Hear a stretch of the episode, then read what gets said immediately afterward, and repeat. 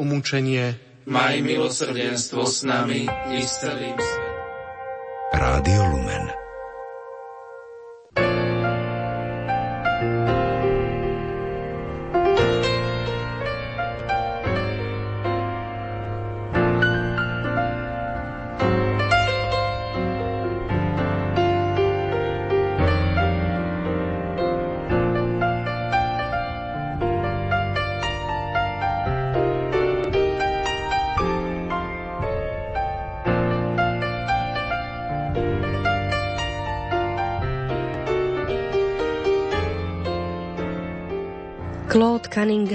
Cunningham Bruce Marshall.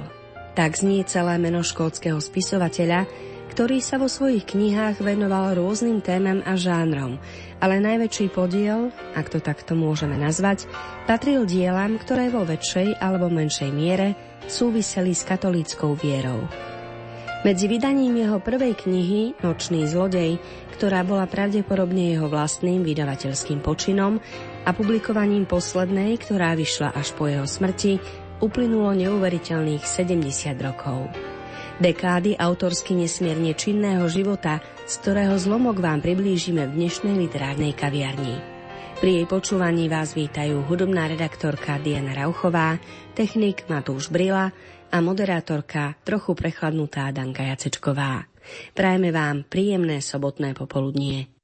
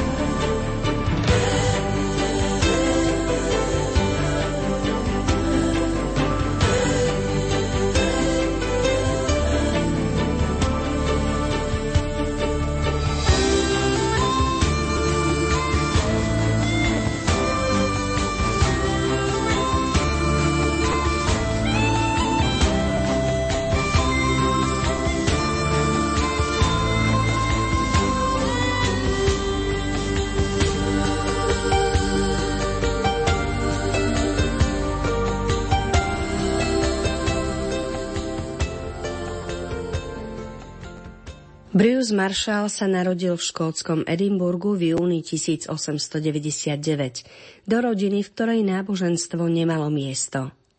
On sám sa stal katolíkom vo veku 18 rokov a svoju vieru intenzívne žil a často ju pretavoval do svojich početných diel.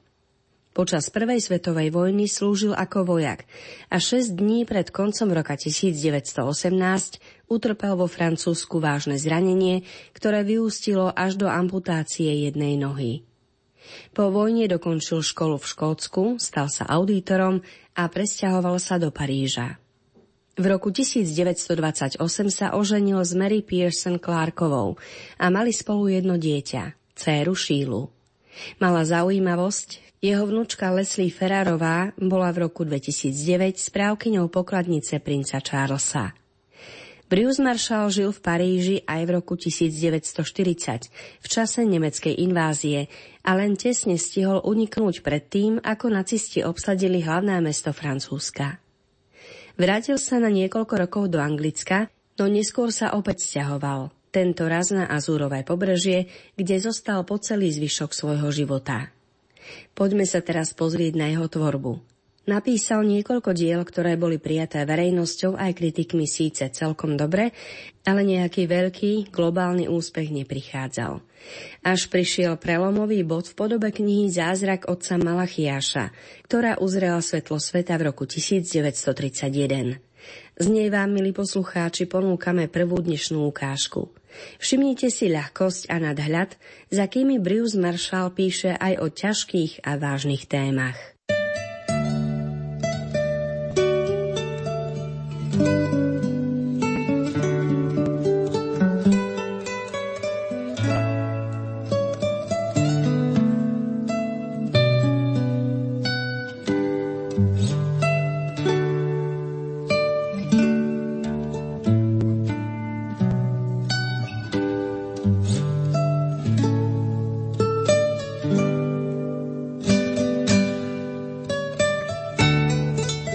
Hmlisté novembrové ráno nastúpil malý starý kňaz vo šúchanom čiernom zvrchníku do oddelenia vlaku tretej triedy, čakajúceho na stanici Queen Street v Glasgow. Starodávnu cestovnú tašku odložil na policu, sadol si, zavrel unavené staré oči, aby sa mohol lepšie odpútať od sveta a začal rozímať. O pochabosti všetkých ľudských úsilí, o múdrosti všemohúceho, o láske nášho pána Ježiša Krista a o tom, ako sa Duch Svetý uberá svetom, razvaný ako vietor a inokedy sa zaskveje ako kvet v nádherných žltočervených farebných odtieňoch. Vonku na nástupišti, ktoré sa bezútešne tiahlo ako sivá stuha pozdĺž vlaku, kameloti tisli na vozíkoch navršené pyramídy súčasnej literatúry – pestrofarebné časopisy s článkami od autoriek, čo nevedia poriadne písať, a od moderných teológov, ktorí sa robia otázkou, či manželské postele sú otázkou ese alebo iba BS pre sviatosť manželstva. Na nasupišti chlapci vedávali lepkavé cukríky a cigarety. Nosiči tlačili pred sebou batožinu a chabá bezfarebná masa ľudí sa trpezlivo sácela, ako keby naozaj bolo také dôležité, či cestujú do Falkirku alebo do Edimburgu a ako keby im úžasná nesmrteľnosť duší očividne vyžarovala z pozemských tvárí, pripomínajúcich tváre prasiatok. Zvuk poskytovala stanica Queen Street v Glasgowe práve taký bezútešný pohľad ako Gare du Nord v Paríži. A takisto pripomínala kanvy na mlieko, záchody a väčšiné zatratenie. Zvonku vyzerala stanica Queen Street stále ako stanica Queen Street.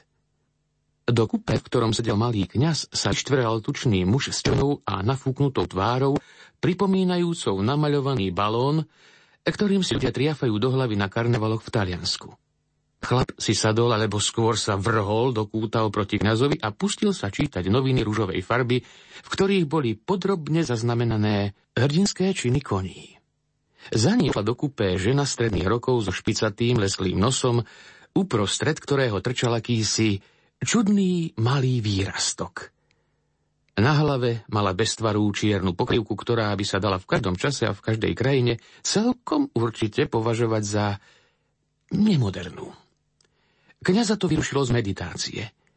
Nie je možné, vravel si, pričom sa v duchu trpko usmial, myslieť vhodným spôsobom na Otca, Syna a Ducha Svetého, ktorý vychádza z oboch v prítomnosti chlapa s takou nafúknutou červenou tvárou a ženy so špicatým nosom a sliedivým pohľadom, čo všade po celom kupé rozkladá svoje balíky. Aké ťažké je milovať svojho blížneho tu dole, kde hmota a časnosť potláča to, čo je duchovné a väčné. Aké ťažké, ale aké prepotrebné. Lebo aj dušu, ktorá sa skrýva za tou nafúknutou červenou tvárou, vykúpil Kristus práve takisto ako jeho vlastnú dušu. A náš pán, keď vysel na kríži, videl aj ten čudný malý výrastok uprostred špicatého nosa tej sliedivej ženy práve tak zretelne, ako širokú, miernu tvár pápeža Pia XI. A aké úžasné je Božie milosrdenstvo. Rovnako miloval obidve tváre. No ale i tak bolo ťažké predstaviť si v nebi takúto nutú tvár či výrastok na nose, Keby medzi tými pre mnohými nebeskými príbytkami nemal byť aj taký príbytok, ktorý by bol aspoň z desatiny videním väčšnej blaženosti a z deviatich desatín ako kúpeľné mesto Douglas na ostrove Men. Pravda, ak sa človek odvážil za myšlienkach až sem, potom bolo ťažké predstaviť si väčšinu súčasného ľudstva v takom raji, ktorý sa nesvrkne na jedinú pláž s väčšným piesočnatým pobrežím bez pásikavých, kúpacích stanov a bez kasín. Kňaz znova zatvoril oči. Ak má milovať svojho blížneho, bude ho teda milovať tak, že sa na ňo nepozrie. Zatvoril oči No nie len oči, ale spakoval tento úkon aj vo svojej mysli. Takže spolu s nafúknutou červenou tvárou a špicatým sliedivej ženy sa postupne strácalo kupé, vlak, stanica, svet. A keď Škótsko zostalo za Škandináviou a zmizlo aj Španielsko, aj Austrália sa vzdialila až k hviezdam, bol sám so svojím Bohom. Pred ním bola veľká prázdnota a tá prázdnota bola čímsi, a bola všetkým. A v tej teplej voľnosti spoznal z toho, čoho sa dá dotknúť, svojho spasiteľa a porúžil sa do ňoho. Vonku na nástupišti, kde ľudia poznali Boha iba ako metafyzický pojem a nebo ako miesto, ktoré nemožno presne určiť na mape sveta, nosiči aj ďalej tlačili pred sebou vozíky, Mladé devčatá sa aj ďalej náhlili vo farebných svetríkoch a povievajúcich sukniach. Práve tak, ako keby ich otec Malachiáš Murdoch, kňaz rehole svätého Benedikta, nebol s zatvorenými očami vylúčil zo svojej mysle spolu s ich vozíkmi, svetríkmi, myšlienkami aj túžbami. Zostávali, tak povediac, stále predmetmi objektívneho bytia. Nezávislé od toho, či vôbec niekto vie alebo nevie o tom, že tu sú aby počas svojej krátkej pozemskej existencie odzrkadľovali vôľu toho, ktorý ich povolal z ničoty. Aby tlačili svoje vozíky a náhli sa vo farebných svetríkoch. Ako keby Descartes nikdy nebol vyriekol cogito ergo sum. Ani ako keby David Hume nebol zapochyboval o skutočnosti svojho vlastného a ten ponáhľaný, naháňajúci sa národ prežal o tom, či prepitné má byť 6 peny alebo len 3. O tom, ako sa ľudia postávajú v tmavých kútoch pri tancovačkách, o tom, či mexické športové mužstvo získa nejaký ten bod navyše a o tom, či Bobby Tentín uvidie Nordbervik za menej než 70 hodín. A ten uponáhľaný, naháňajúci sa národ ani trochu nemyslel ani na Sokrata, ani na to, prečo vypil jed, ani na Ježiša, ani na to, prečo ho pribili na kríž. Ale otec Malachiáš, sám so svojím bohom vo fajčiarskom oddelení takej triedy, poznal ich myšlienky, i keď mu tí ľudia boli neznámi. Poznal ich nie tak ako Jahve, podľa Izaiáša. Poznal všetky myšlienky detí Izraela, ale skôr s láskou, lebo bol mníchom a kňazom na veky a každé ráno prijímal Kristov krv a pozdvihoval chvejúcimi sa neistými rukami Kristovo úbohé doránené telo, lebo ako pravý kresťan, ktorým aj Boh, miloval svojho blížneho ako seba samého. Poznal, a to s nežným podutovaním, všetku ich nerozumnosť, všetku ich samopašnú žiadostivosť na skrytých miestach, ich pochabý jazz a rozhlasové programy, ich rekordy v porovnaní s ktorými sa im Najsvetejšia Trojica nezdala byť veľkým potešením. Poznal všetky pochabé dôvodenia všetkých pochabých vedcov, vďaka ktorým sa im Najsvetejšia Trojica pozdávala iba biednou prírodovedou. Poznal ich postoje, plné pýchy, ich názory, že pohodlie je civilizácia a hriech je len stredovekým pomenovaním pre víkendový výlet s herečkou, s ktorou človek nie je zosobášený a poznal všetku ich malichernú márnomyselnosť, všetok ich poverčivý racionalizmus. Otca Malachiáša Murdocha poslal opád benediktínskeho kláštora vo Fort William, aby kňazov a veriacich kostola svätej Margity Škótskej v Edimburgu naučil spievať gregoriánsky chorál. A tu treba poučiť tých, ktorí pokladajú obrady určené na oslavu Boha za nezmyselné. no za zmysluplné, keď sa používajú pri privítaní a pri rozlúčke s mešťanostami a s filmovými hviezdami, že svätý Benedikt a jeho nasledovníci sa vždy nazdávali, že slúžiť Bohu je dôležitejšie, než slúžiť svetu a vzhľadom na väčnosť, že je rozumnejšie a rozhodne dôstojnejšie venovať všetku nádheru a slávu všemohúcemu otcovi a nie bezvýznamným princeznám a princom, ktorí sa nafukujú a na ktorých sa zabudne a zda ešte skôr, než zanikne klepot ich opätkov na doskách, ktoré Shakespeare nazval javiskom a ktoré nie sú vždy v plnom súlade s poriadkom. Nuž ale, či už majú benediktíni pravdu, či nie, otec Malachiáš ako jeden z nich bol na každý prípad pevne presvedčený, že pravdu majú. A keďže si želal, aby dobrí katolíci v Edimburgu milovali bohoslužby aspoň tak, ako milujú divadlo a tanec, potešil sa, keď si ho raz ráno po konventnej omši zavolal opát a povedal mu. Oče, e, ja viem, že vyzeráte ako opica. Na prvý pohľad sa zdá, že máte málo dôstojnosti v kostiach. No, viem aj to, že ste najlepším ceremoniárom, ktorého Škótsko dalo svetu odčia z toho hrozného hriechu, e, ktorý nazývame reformáciou.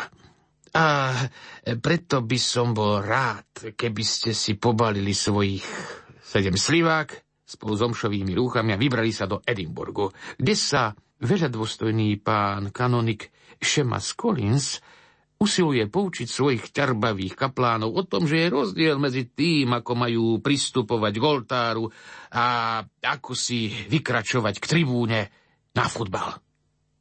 Otec Malachiáš sa potešil a plný dobrej vôle povedal Áno, otec opát, pôjdem.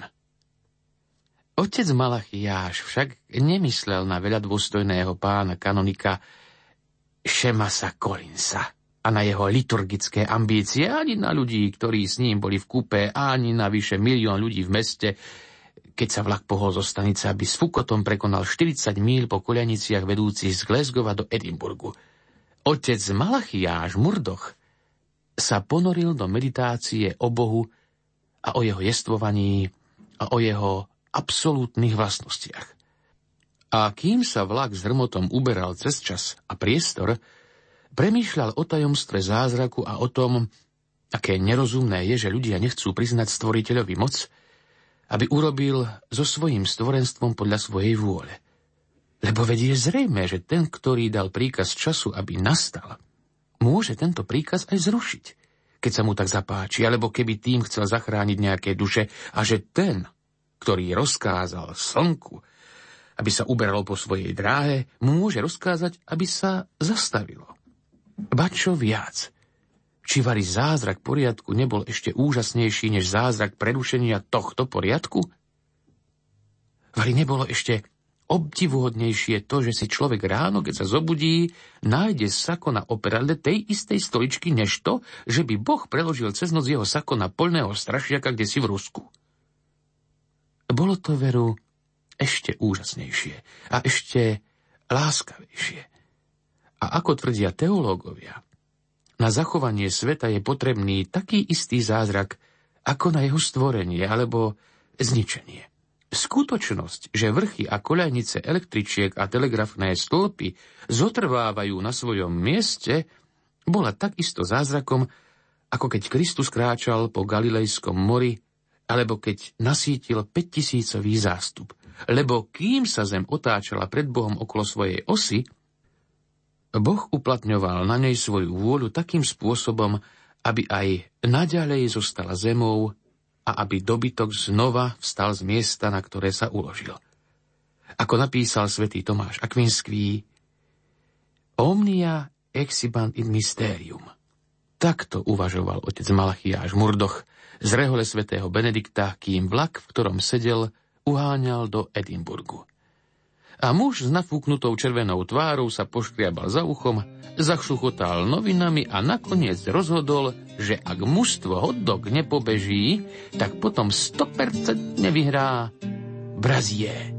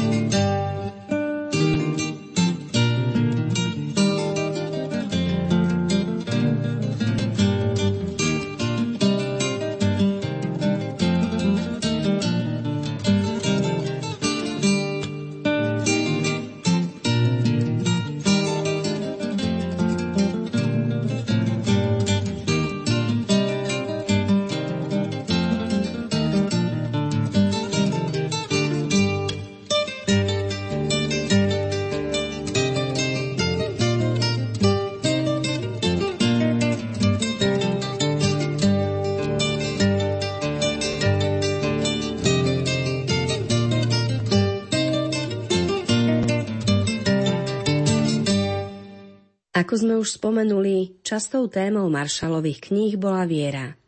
Niektoré z nich prinášali príbehy o kňazoch, ktorí čelili rôznym formám pokušenia, no v pokore a odovzdanosti Bohu im odolali. Iné sa zaoberali skôr náukou cirkvy a jej vzťahom k súčasnému životu. Písal však aj o špionážach a intrigách, aj o utrpení človeka po strate končatiny, inšpirovanom jeho vlastnou životnou skúsenosťou. Jeho knihy boli v čase jeho života veľmi populárne a preložili ich do mnohých jazykov. Tešíme sa, že medzi nimi nechýbala ani slovenčina. Druhú dnešnú ukážku sme vybrali z Maršalovej knihy Céra kráľovská o osudoch jednoduchého kňaza, otca Smisa, na pozadí neľahkej situácie katolíckej cirkvi v Škótsku. Aby sme ju nechali doznieť, rozlúčime sa s vami už teraz. Na príprave relácie spolupracovali Diana Rauchová, Matúš Brila a Danka Jacečková. V ukážkach zazneli a ešte zaznejú hlasy hercov Aleny Sušilovej a Jana Haruštiaka. A teraz už naozaj ničím nerušené počúvanie.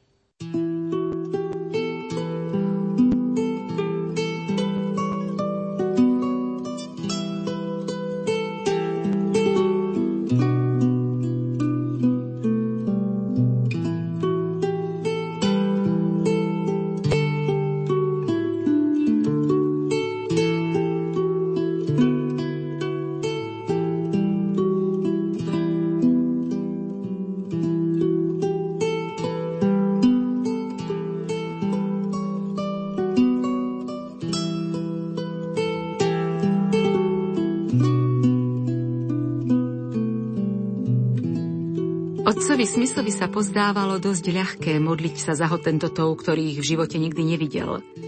No za tomu občas pripadalo ťažké modliť sa za kanonika Bonibounta, najmä keď kanonik mal svetú omšu ráno o 7, prichádzal na raňajky skôr než on a prvý sa vrhol na noviny Highland Herald.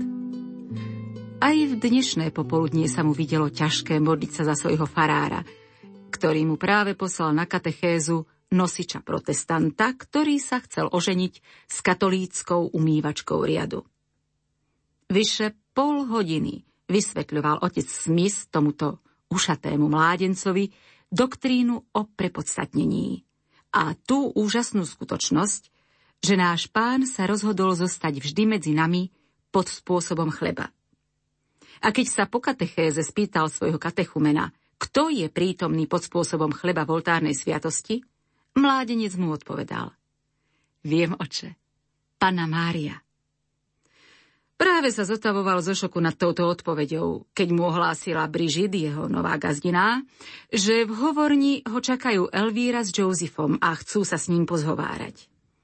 Buongiorno, carissimo padre mio, pozdravila Elvíra, ktorá sa s ním často rozprávala po taliansky, odkedy vedela, že otec Smith študoval v Ríme. A ako sa máte? Mám sa dobre, grácie, odpovedal kňaz, ktorému sa páčila jej nádherná výslovnosť. Taká dokonalá v taliančine, ako aj v škótskej angličtine. A ty sa ako máš? Výborne, povedala Elvíra a dodala. Perbacco, lebo vedela, že toto zvolanie vždy pobavilo kňaza. Joseph, ticho, nechaj ma rozprávať. Joseph si myslí, že keď bude veľký, stane sa kňazom a chcel by vedieť, či si myslíte, že je na to dosť svetý. Perbako, zvolal kňaz a nahlas sa zasmial od radosti, lebo ho to veľmi povzbudilo potom, čo ten nevedomý mládenec vyhlásil, že panna Mária je skutočne a opravdivo prítomná v Eucharistii. Viete, oče, povedal chlapec vážne, chcem vykonať niečo dobré na svete. A nemyslím si, že by ma uspokojoval len obchod a zarábanie peňazí. Laus tibi Christe, zajasal kňaz vo svojom srdci.